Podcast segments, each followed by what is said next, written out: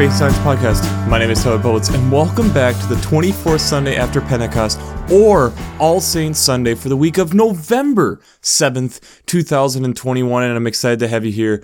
I'm excited to dig in this week's podcast, and I'm excited that we are in the second of this, what I think of absolute marathon of these texts, having last week Reformation Sunday for some of us and then not for others. And again, this week having All Saints for some and then having the 24th Sunday after Pentecost for others. It's a marathon for me. Having 10 different texts to go through, it makes it really interesting challenge to be able to bring you to this. And I notice for me right now, I am not feeling 100%. I'm feeling like there's a little bit of a bug or something I'm fighting through, which makes it all the more fun to be able to bring you this and a little bit more of a challenge. But here we are. We're going to work through this. We're going to get into this for this week. But before we do, we have to look at last week's Twitter question which the Twitter question was for last week how are you challenging your faith right now so it can grow? And it's interesting, the responses we got back, one of them was talking about how children continue to challenge our faith in good ways, asking those questions, bringing up those different concerns, making us think critically. And I think that's in a lot of ways where we're at in society is we need to be able to listen to each other and to hear the different things and then be able to challenge some of our own held beliefs to be able to help us grow. And I think one of the ways and things that I was thinking about as I was talking with someone this last week was talking about how childlike exuberance and childlike energy is contagious and they bring a lot of fresh and new ideas to a lot of conversations. And the question that I then kind of formed out of that was is that what the church is needing right now? Is this where the church is needing to go? Is that we need to be able to bring that childlike exuberance into church? And it's something that I think even as adults we have, but a lot of times we cover up, we put aside for whatever reason. And this is something that potentially could really benefit us moving forward is being able to embrace that about ourselves a little bit more. So, I think it kind of fits a little bit with where we're going this week because there is that inquisitive mind we need to be able to have when we're looking at text, when we're looking at science, to be able to continue to move forward. So let's start this week with the All Saints text. The Old Testament text for this week is coming from Isaiah chapter 25, verses 6 through 9.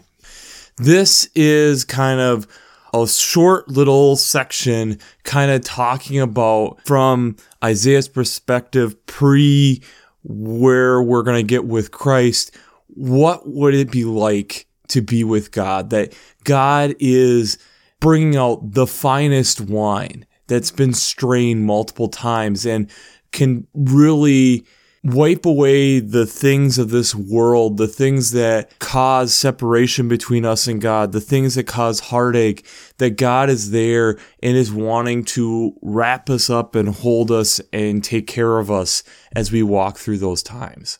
The psalm that goes with that is Psalm 24. And this is then the reminder of how great that God would be is that this God is the one who established everything, the one who continues to keep God's self clean and continues to try working within our sinful bodies and yet still raise us up to become more than what we would be able to without God. And then in that, recognizing that it's the God of glory, the God that is so powerful, so mighty, that that's the God who is doing all this. The New Testament text, or the second reading, is from Revelation chapter 21, verses 1 to 6a. And before we really get into this text a little bit, there's a couple things we need to recognize here. One, it's revelation. It's a revelation to John, which is an apocalyptic type of text, which was very popular at the time of John writing this. This was something that was very trendy at the time, if you want to put it that way. And in that, this is a book of great hope, not necessarily a book of laying out exactly how things are going to happen, but was trying to give Christians hope in a time of control from the Roman Empire. And so being able to use language to be able to incite wisdom to the people of that time to be able to like, oh, this is hopeful. This is something that God is still in these times. So when we're getting into verse 21, it's that reminder of how God is going to come back and that in that there will be a renewing of the world, what we understand of it. And that when we then are meeting God and we're with God, there won't be tears. This will be a beautiful thing and that it's going to be that God is there from the beginning to the end, the Alpha and the Omega, all at the same time. And it's this beautiful thing that it's really hard to wrap our heads fully around, but that's partially God in and of himself. The gospel text for All Saints Sunday is John chapter 11 verses 32 to 44. This I think is a really fun and interesting text in a couple ways. It's the raising of Lazarus, if you've heard of this story. A couple verses before this, Jesus gets word that Mary and Martha's brother Lazarus is sick. He kind of waits around for a couple days, and then we pick up here in verse 32. Jesus arrives, and you have Mary is just kind of disheartened, potentially angry, potentially just sad. Like, where have you been? Why haven't you been here? If you've been here, you probably could have saved him. Verse 35, we get a very human side of Jesus that Jesus begins to weep. And people around him then are questioning, like, who is this guy? Like, he was able to do all these making the blind see, and why didn't he then prevent this man from dying? And I feel like verse 39 is kind of a transition in this text from the mortal human side of Jesus to the divine side of Jesus, where he asks to have the stone moved away. He walks in and even with the stench, because it's now been four days, which in the typical Jewish culture, the spirit leaves after three days. And he calls Lazarus to come out. Lazarus comes out, and Jesus says, Unbind him and let him go, which could often be looked at as a text of letting the word go out would be one potential symbolism, especially out of John's gospel, where there is a lot of symbolism within the text.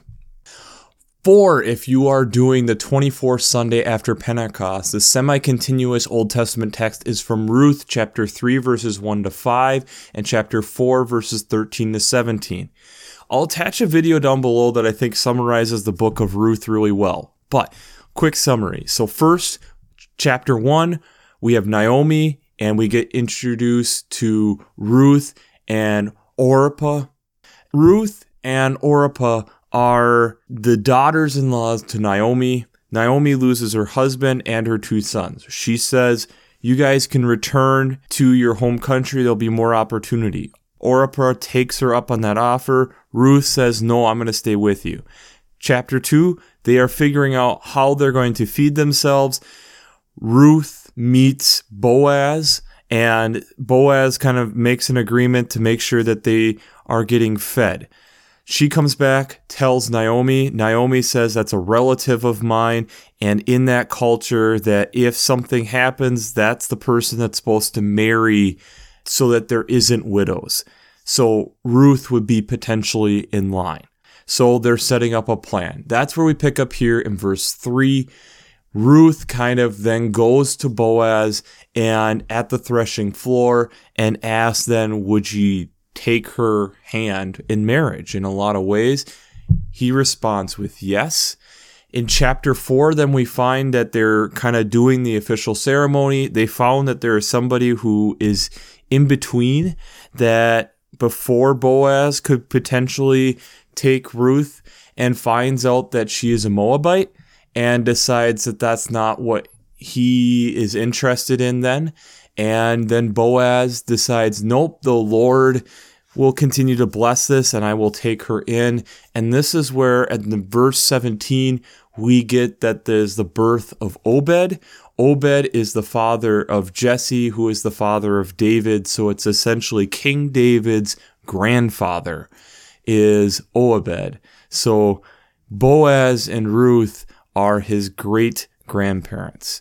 So, just a cool little historical piece, but a really cool story of faith in a different way there.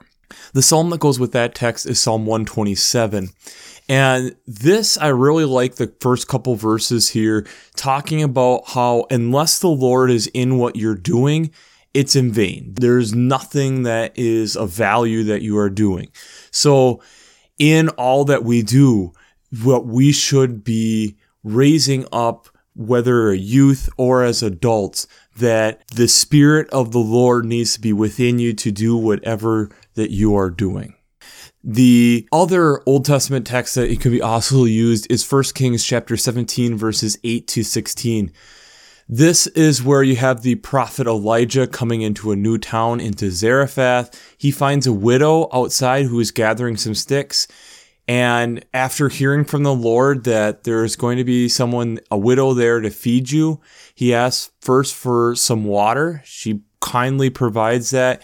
He then asks, Do you have some bread that I could have. She responds with, I'm just gathering the last things for my son and I to have our last meal before we die.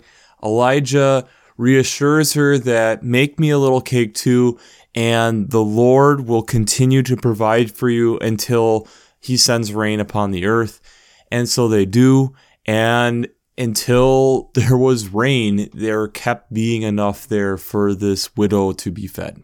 The psalm that goes with that is Psalm 146. This again ties into the idea of a praise psalm, praising the Lord with your whole soul, and that you're singing praises your whole life long, and how it continues to be this provider and this one who helps in times of need, but also recognizing the creation, recognizing and giving justice to the oppressed and food to the hungry, that this Lord is all encompassing and watches over the stranger, upholds the orphans and the widows. By the way, the wicked he brings to ruin, and that this God shall reign for generations. The second reading or New Testament text is from Hebrews chapter 9, verses 24 through 28. This continues on that theme that we've had in Hebrews the last few weeks that here you have Christ coming as the Prince of Peace to be offered on behalf of us. And it's not something that needs to be done over and over and over again. That Christ died once for our sins. And the second time is not coming to deal with our sin, but to welcome us into the next phase of life, to put it that way. The gospel text that ties in with this is Mark chapter 12, verses 38 to 44. Jesus is teaching and is calling out the scribes, the Pharisees, and how they have these long, elegant prayers and that they have great offerings that they put into the treasury as they go to worship. And he pulls out that there's this widowed woman there who has two small copper coins worth a penny and drops them in and she has contributed not out of her abundance, but out of her poverty and everything that she has, all she had to live on, she gave in this place. So, before we jump into how faith and science come together this week, we have to do our shameless plug. Oh, Working Preacher, if you haven't checked out Working Preacher, I'd highly recommend it between their Sermon Brainwaves podcast, their commentaries, their discussions. Since I'm not an ordained minister, I use them on a weekly basis to make sure that I'm not too far off base and to give me some additional ideas on how to look at these texts. So if you haven't checked out workingpreacher.org, I'd highly recommend it. But I'd also check out the lectionary from the library at vanderbilt.edu. I really like being able to look at the art along with having all the text laid out beautifully well together to be able to look through. So if you haven't checked out the revised common lectionary coming from the library at vanderbilt.edu or Working Preacher, I'd highly recommend checking out both of these resources. There's a lot to go through here. a lot to consider, a lot to think about. So let's first start a little bit here with what is All Saints? All Saints is the recognition of the saints who have gone on before us, the people of the faith who have gone on before us. And this is in the traditional church, typically a time where you are recognizing a lot of the people who have passed away over the last year also, it's also a time that usually there is some type of recognition of all the people who have been baptized into the family of God in the last year. So it can be a very somber part of the service where you're reflecting back with excitement about the baptisms, but also somber with the deaths and people who have passed on in the last year. And so you're having this text of renewal in a lot of ways on how sometimes how we perceive things, how we're looking at things, how we're interpreting things needs to be revised, needs additional wisdom, needs more time. Jesus coming to Lazarus when he's perceived fully dead and gone, and yet he comes and raises him up again. And as a person, a bibl- a scholar, there's so many questions that you wish that were in here. Is this the new body of Lazarus where there is no pain and all that that we get out of like Isaiah and out of we get out of Revelation also? Is this the new body that we have been promised or is it a just a resurrection in quotes? We don't know. We never get that information. Does Lazarus die again? We don't know. It's one of those questions. And when we're looking at this for the 24th Sunday, it's yes, God providing, but it's also us being open to looking for the subtle things, the little things, the people that we overlook, the things we overlook to be able to understand something deeper. And I think for both of these texts, there is a great example, and that is the study of mule deer and pronghorn in North America in the Grand Tetons area. Why?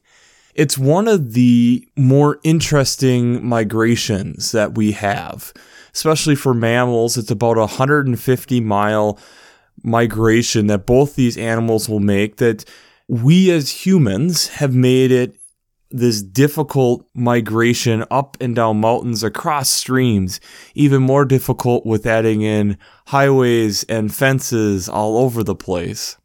But it's a migration route that now parts of it are federally protected, parts of it have been completely modifying human structure that 30 years ago we didn't know about. So, as this has kind of evolved, and it kind of evolved a little bit independently, have kind of come together. Pronghorn, they realized that there was something going on. There were certain times a year that suddenly you were seeing more pronghorn death, and they were noticing ones hung up on fences, more getting hit by cars.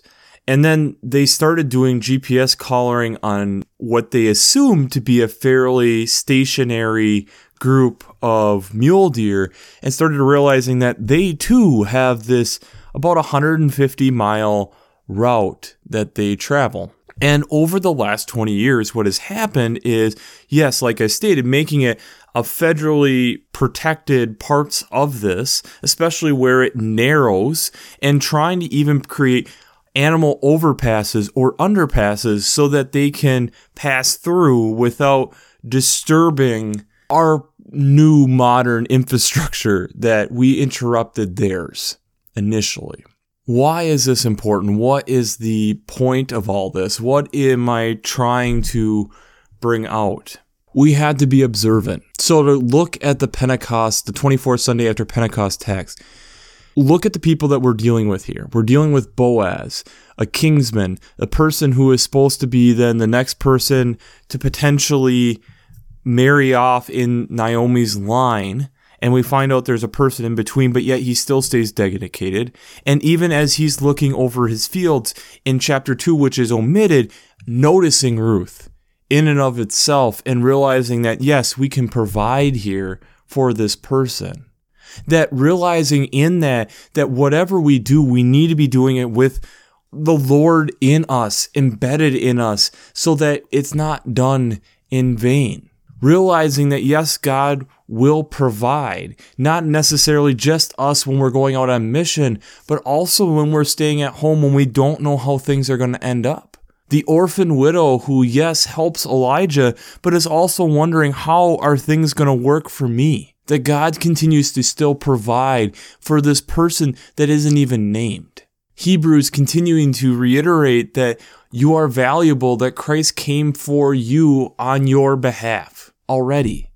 And that here we often get caught up in these big, grand things, these big, grand gestures. And yet, 20 years ago, 30 years ago, we didn't know about a mule deer, which is a fairly large land mammal and the fastest land mammal that we have here in North America, the pronghorn. We didn't know about a migration route that they took. Talk about us being completely ignorant to what was going on. We didn't even know that they were doing this. And yet here Jesus is not necessarily, I think it's yes, it's dependence that the woman has on the treasury here and on the church, but it's also Jesus recognizing her, recognizing that she is giving not out of her abundance, but out of everything that she has, that she's not being overlooked, the value of being seen.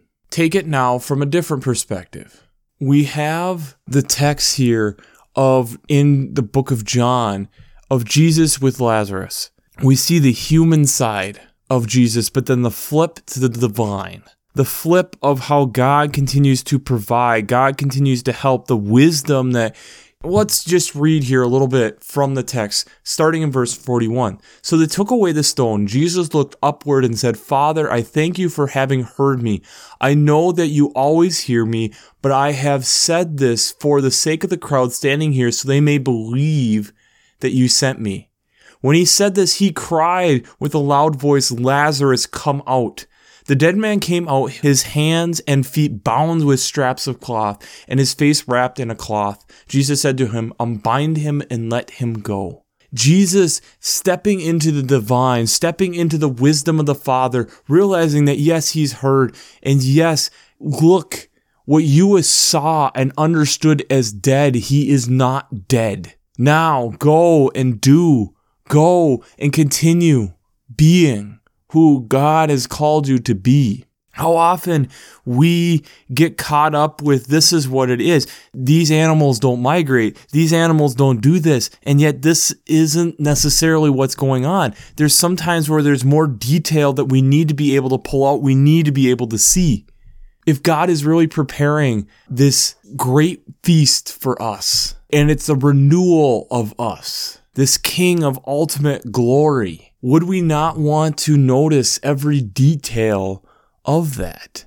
That means that we have to be our eyes open to be able to see the details of things going on around us, to usher in the majesty of what we're looking to try to see. It's like when you enter, if you're trying to see in the dark, you purposely turn off the lights before you need to see so that your eyes can adjust to be able to see, so that your iris opens so that you can see more light coming in compared to when there's a light on and you turn off the switch that your iris then has to readjust and it takes a while for you to be able to see. We assumed we understood pronghorn. We assumed we understood mule deer, so we overlooked where they actually were at different times of the year we overlooked then the effects that we were having directly on their migration, thus affecting them directly. Partially why the lands are federally protected is that is the only migratory route for pronghorn for the Grand Tetons, a national park here in the United States. If that got cut off, within years, the pronghorn would be gone. And that's one of the major draws for the area is to go and see this land mammal that can travel 65 miles an hour.